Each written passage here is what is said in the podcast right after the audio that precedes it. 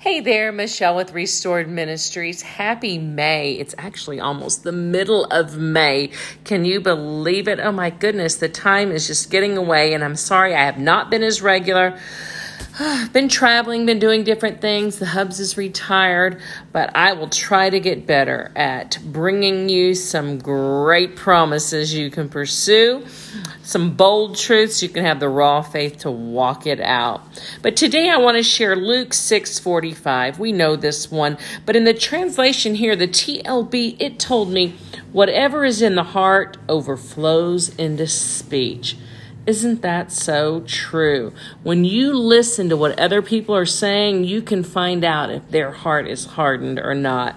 The whole verse says, A good man produces good deeds from a good heart, and whatever is in the heart overflows into speech.